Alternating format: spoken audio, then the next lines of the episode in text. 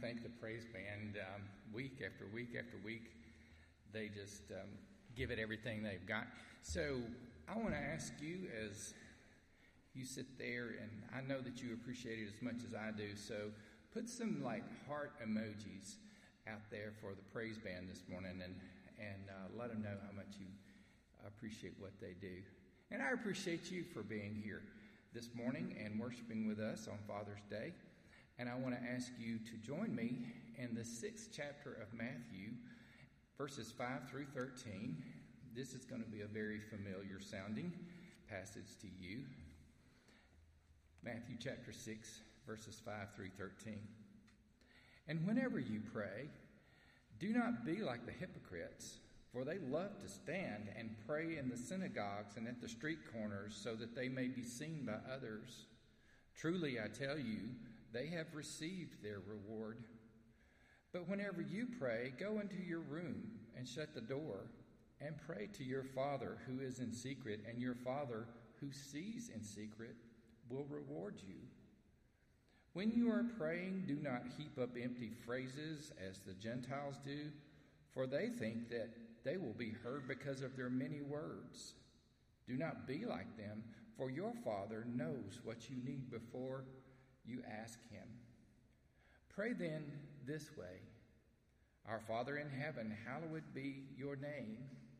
Your kingdom come, your will be done on earth as it is in heaven. Give us this day our daily bread and forgive us our debts as we also have forgiven our debtors. And do not bring us to the time of trial, but rescue us from the evil one the Word of God for the people of God. Thanks be to God. A few years ago, we were serving at a church that was planning a, a, mission trip, and it was a joint mission trip. So we were meeting together on a Sunday afternoon at a neighboring Methodist church that was kind of way out in the country, and we were having a commissioning service at this church on a Sunday afternoon. Now, whenever we go to a church service as a family, um, we always take multiple cars, at least two cars, and we don't do that to try to be wasteful or anything like that. We do that because Dad, the preacher, usually has to be there before anybody else and usually has to stay after everybody else. And so, just for the sake of family harmony, right? Just for the sake of family harmony, we'll take multiple cars. And that's what we had done on this Sunday afternoon. I had gotten there early and the service went well. And after the service was over, I was standing around talking to everybody like I normally do. And it went on and on a little bit. And I could tell over my shoulder, I could see out of the corner of my eye, there was Michael, our son, was standing there. And Michael had used up about all of the goodwill and good uh, patience that he had for standing around waiting on his dad. And so I said, Michael, why don't you just go outside and walk around and burn off some energy? And so out the door he went. And a few minutes later, I saw Tammy and Emily Kate and Allison headed to the back door, and I knew that they were about to leave, and I just waved, and they left. And I, I finished up talking to everybody that I needed to talk to. And by the time I walked out the door in the parking lot, mine was one of the only cars left there. And I didn't see anybody around. So I just assumed that Michael had ridden home with Tammy and the girls. Just assumed that, right? So I get in my car and I drive home. When I walk in the door, uh, Tammy's in the kitchen. I wave at her and I go to the bedroom to start changing out of my church clothes, right? And my phone rings. And it's Gail, my church secretary, who's a member of the church where we had just come from. And I said, Well, hey, Gail, how are you doing? And she said, I want you to know that Michael's okay. I have him with me. And I said, What do you mean you have Michael with you? He's here at that. She said, No, I have Michael with me. I found him walking around in the church parking lot. Ah, panic. But it ends well. You know, I mean, Michael's okay. Uh, Gail brought him home. And when he got home, of course, I wanted to be mad. part of me really wanted to be mad, but honest to goodness, another part of me was just like, he did exactly what I asked him to do, right? He, I, I told him to go outside and walk around. That's exactly what he did. And then another part of me thought, you know what? I guess that um, World's Greatest Father Award is right out the door this year. I could just see the headlines now, you know, uh, local pastor abandons his son in the wilderness in Lauderdale County, and he, and boy survives for a week on uh, berries and creek water. I don't know. So, um, no Father of the Year award for me that year. And that's not the only time that I've blown my chances for Father of the Year. Um, when the kids were little, one time Tammy was out of town, and I don't know where she had gone, but I was home alone with the kids. And I decided it would be a great idea to take both girls and have their hair cut. I don't know what I was thinking, but um, I took the girls and they got a haircut, a new, brand new haircut. And when Tammy got back from her trip, um, she came in and she looked at the girls. And to be honest with you, the haircuts were unfortunate. They um, were vaguely reminiscent of Little House on the Prairie or something like that. It was bad. And she took one look at the girls and she took one look at me and she gave me, she didn't even have to say anything. She gave me this look like, Have you lost your mind? And then I looked at my little sad faces on my girls and they looked at me and they looked at mother and they said, without saying anything, Yes, mom, daddy has indeed lost his mind. And so that year, Father of the Year award right out the door.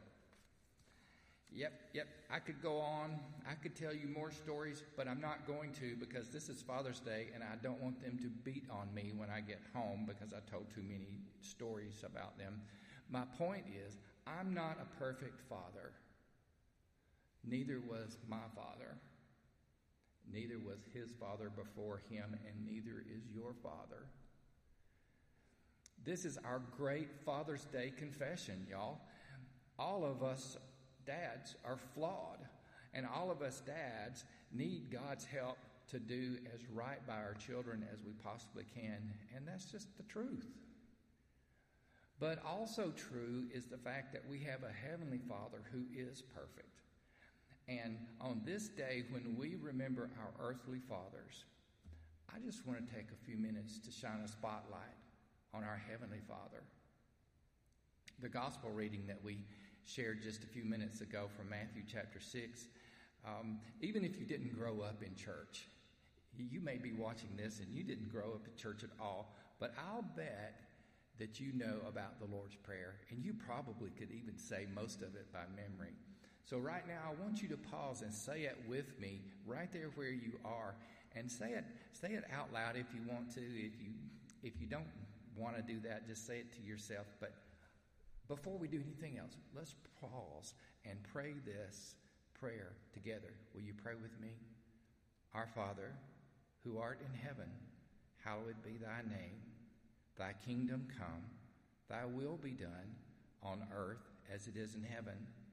Give us this day our daily bread, and forgive us our trespasses, as we forgive those who trespass against us and lead us not into temptation, but deliver us from evil. For thine is the kingdom and the power and the glory forever. Amen. So there are so many things that we can learn about our Heavenly Father just through the lens of the Lord's Prayer. And first, just let me say, we do have a Heavenly Father. You have a Heavenly Father. I have a Heavenly Father. We are God's children simply by virtue of the fact that we are created in God's image. You will never meet anyone who was not created in God's image. Did you know that? Now, we all look different, and wouldn't it be boring if we all looked the same? But God's image transcends all the beautiful palette of skin tones that you see around the world. It transcends all of the spectrum of gender, it transcends everything. All of us are image bearers of God, and just by virtue of that, we belong to God.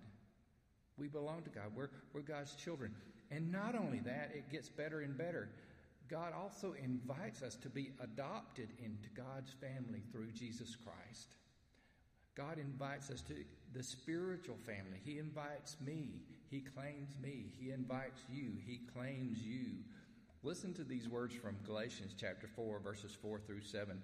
But when the fullness of time had come, God sent his Son, born of a woman, born under the law, in order to redeem those who were under the law, so that we might receive adoption as children. And because you are children, God has sent the Spirit of His Son into our hearts, crying, Abba, Father. So you're no longer a slave, but a child. And if a child, then also an heir through God. Simply incredible that when Jesus prays this prayer, he doesn't say, My Father who art in heaven. He says, Our Father who art in heaven. We have a Heavenly Father who loves us. So, what else can we learn by looking through the Lord's Prayer about our Heavenly Father? We learn that His name is holy. When we say, Hallowed be thy name, what we're really saying is, May your name always be kept holy. God's name, God's essence, God's identity, God's reputation. God's reputation. I don't know about you, but sometimes when I would be going out, um, my mom or dad would tell me something about, like, you know, remember who you are. Wherever you go, and remember who you are. And what they were saying was, don't do anything that would bring disgrace to the family name. Not that our family name was all of that, uh, you know, well known or anything like that, but at least we weren't notorious, right? Um, when our Heavenly Father adopts us and we bear God's family name, we have to ask ourselves are we doing something that would cause shame on God's family name? In other words, when we are, when we are actively um, hurting and when we are actively hating and when we are doing things that don't reflect the name of God, when, when we promote violence and hate, then we are doing the opposite of what God is because 1 John 4 7 and 8 says that, that God is love. So when we reflect anything other than that, then we're putting a smudge on the family name. We never want to do anything that would cause somebody to say, well, if that's what God's all about, I don't want to worship that God. Our Father's name is holy and may we always keep it that way. Something else about our Heavenly Father is God loves us and has a will and a purpose for our lives. That's what we mean when we say, Thy kingdom come, Thy will be done on earth as it is in heaven. We are invoking the power and the purpose of God in our lives. We're saying, God, I know that you love me and I know you have my best interest in heart. So right now, I want your will to be done, not just on earth, but in me. I want your will to be done here, just like it is in heaven. What a powerful request that is. If we really mean it, if we really mean it, that's a powerful request. And it's okay for us to mean it because God loves us. I don't know if anyone has ever told you this before, but God is not neutral toward you. God is crazy about you. God loves you and has a purpose for your life and loves me and has a purpose for my life. And so I can have the courage to say, God, I want your will done. I want your will done in my life. So if we pray that prayer and we mean it, and I hope we do, then we better lace up our work boots. Because there are a lot of things about what's going on around us in our world that doesn't look like God's perfect will in heaven, right? And if we're going to pray that prayer, Thy kingdom come, Thy will be done, then we got to be willing to work it. We got to be willing to put our effort into making here look more like God's will and God's kingdom. And we may have to say, Change my heart, God. Change my heart. Make my heart reflect what you want, not just what I want. So, the first part of the Lord's Prayer is just introducing our Heavenly Father. And the first part of the prayer, we're asking for God's will to be done in our life, God's perfect will. to here on earth be established like it is in heaven, and it's powerful. The second part of the Lord's Prayer, we see what our Father gives to us as gifts in order for us to be able to be faithful as His people in this kingdom. That's the next thing I want you to see about our Father. Our Father is a provider. God provides for us everything that we need to be His faithful kingdom people. He doesn't leave anything out. And so that's what we ask for when we pray the Lord's Prayer. And that's what God provides. Three things, three simple things I want you to see from the Lord's Prayer that God provides for us. We say in the Lord's Prayer, Give us this day our daily bread. And what we're asking for is, Hey, God, just like you provided manna for the Israelites in the wilderness. Remember in the book of Exodus, chapter 16, where the hungry children of Israel were wandering in the desert and God provided manna for them. Remember how much they got to collect for each day? I don't know. Go back and reread that story if you if you need to, but um, they only gathered enough manna for one day, just one day. If they tried to gather more than they could uh, gather just that one day, then it went bad, right?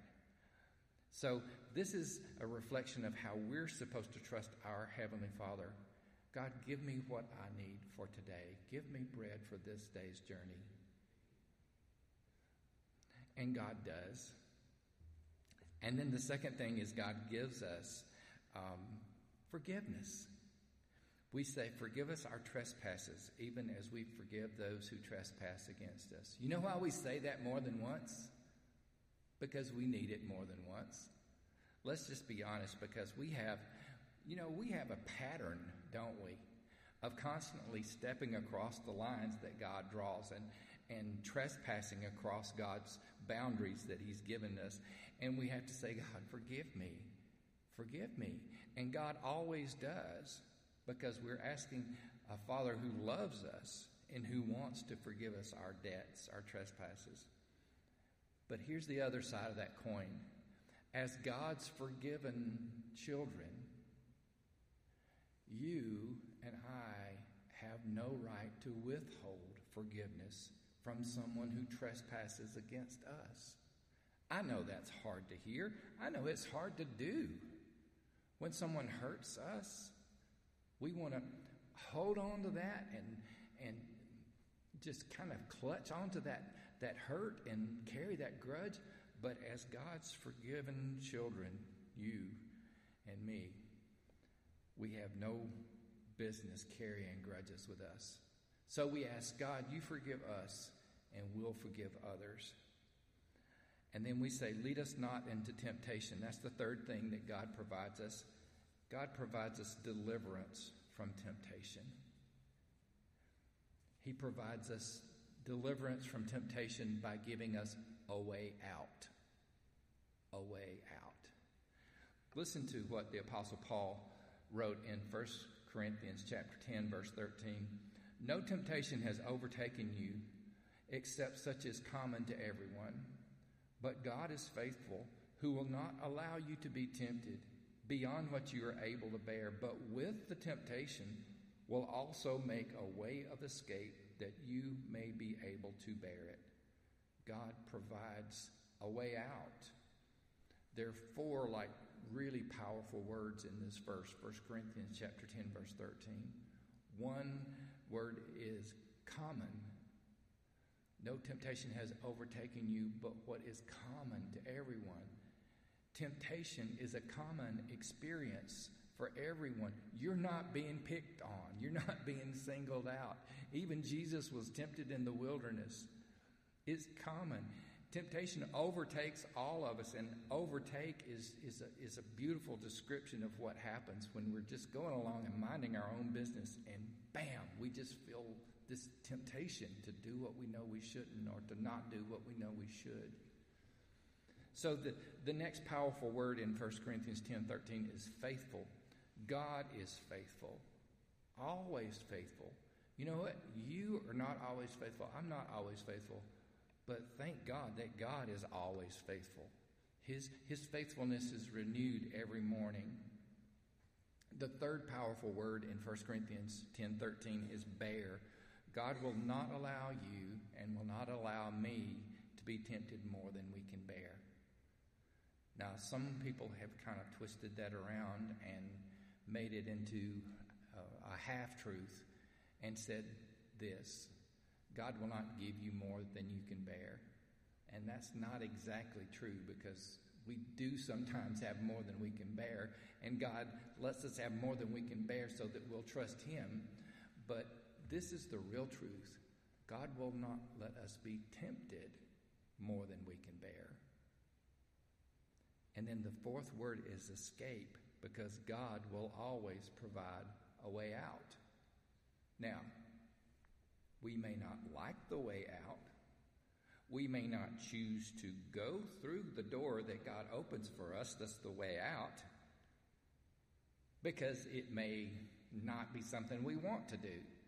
You know, the way out might mean that I have to say no to me. And I'll just tell you, I don't like saying no to me. You know, if it's something I want to do. God's way out might mean that I have to bite my tongue and not say something that I really want to say. I might even have to walk away in order to keep from saying what I don't need to say. That might be the way out. On the other hand, I might be tempted to remain silent when I really need to speak up. I might be tempted to just sit there like a knot on the log when I need to actively participate in making God's kingdom happen. So my temptation might be to remain silent or inactive. I might be afraid to do something. I might be reluctant, but God is always providing a way. He always does because God is always faithful. And God is always a good, good Father. I know Father's Day is hard for a lot of people. Uh, you may not have a great relationship with your earthly father. You may uh, have never had a chance to know your earthly father. You may have been abused at the hand of your earthly father. And some of y'all may be like me, and you might be missing your earthly father um, really strongly today because he's passed on to that place where the Lord is prepared for him. It's, it's not always easy on Father's Day. I know that. But what I also want you to know is that you have a Heavenly Father. You have a Heavenly Father who, whose name is holy, who loves you and has a will and a purpose for your life, who provides for you just what you need, just when you need it, who is always, always faithful. Remember that today and every day. Let us pray. Lord, we want to take time and thank you for um, our earthly fathers who've been good to us and who have raised us and who have been examples to us. And not only just our biological fathers, but Lord, for all those stepdads out there who have who've done their best to raise the kids, for foster parents, for uh, those influences that we've had from teachers and coaches and ministers and everyone who has tried to show us the way by word and by deed. We give thanks for everyone that you sent into our life that does that. But most of all, we thank you for being our Heavenly Father.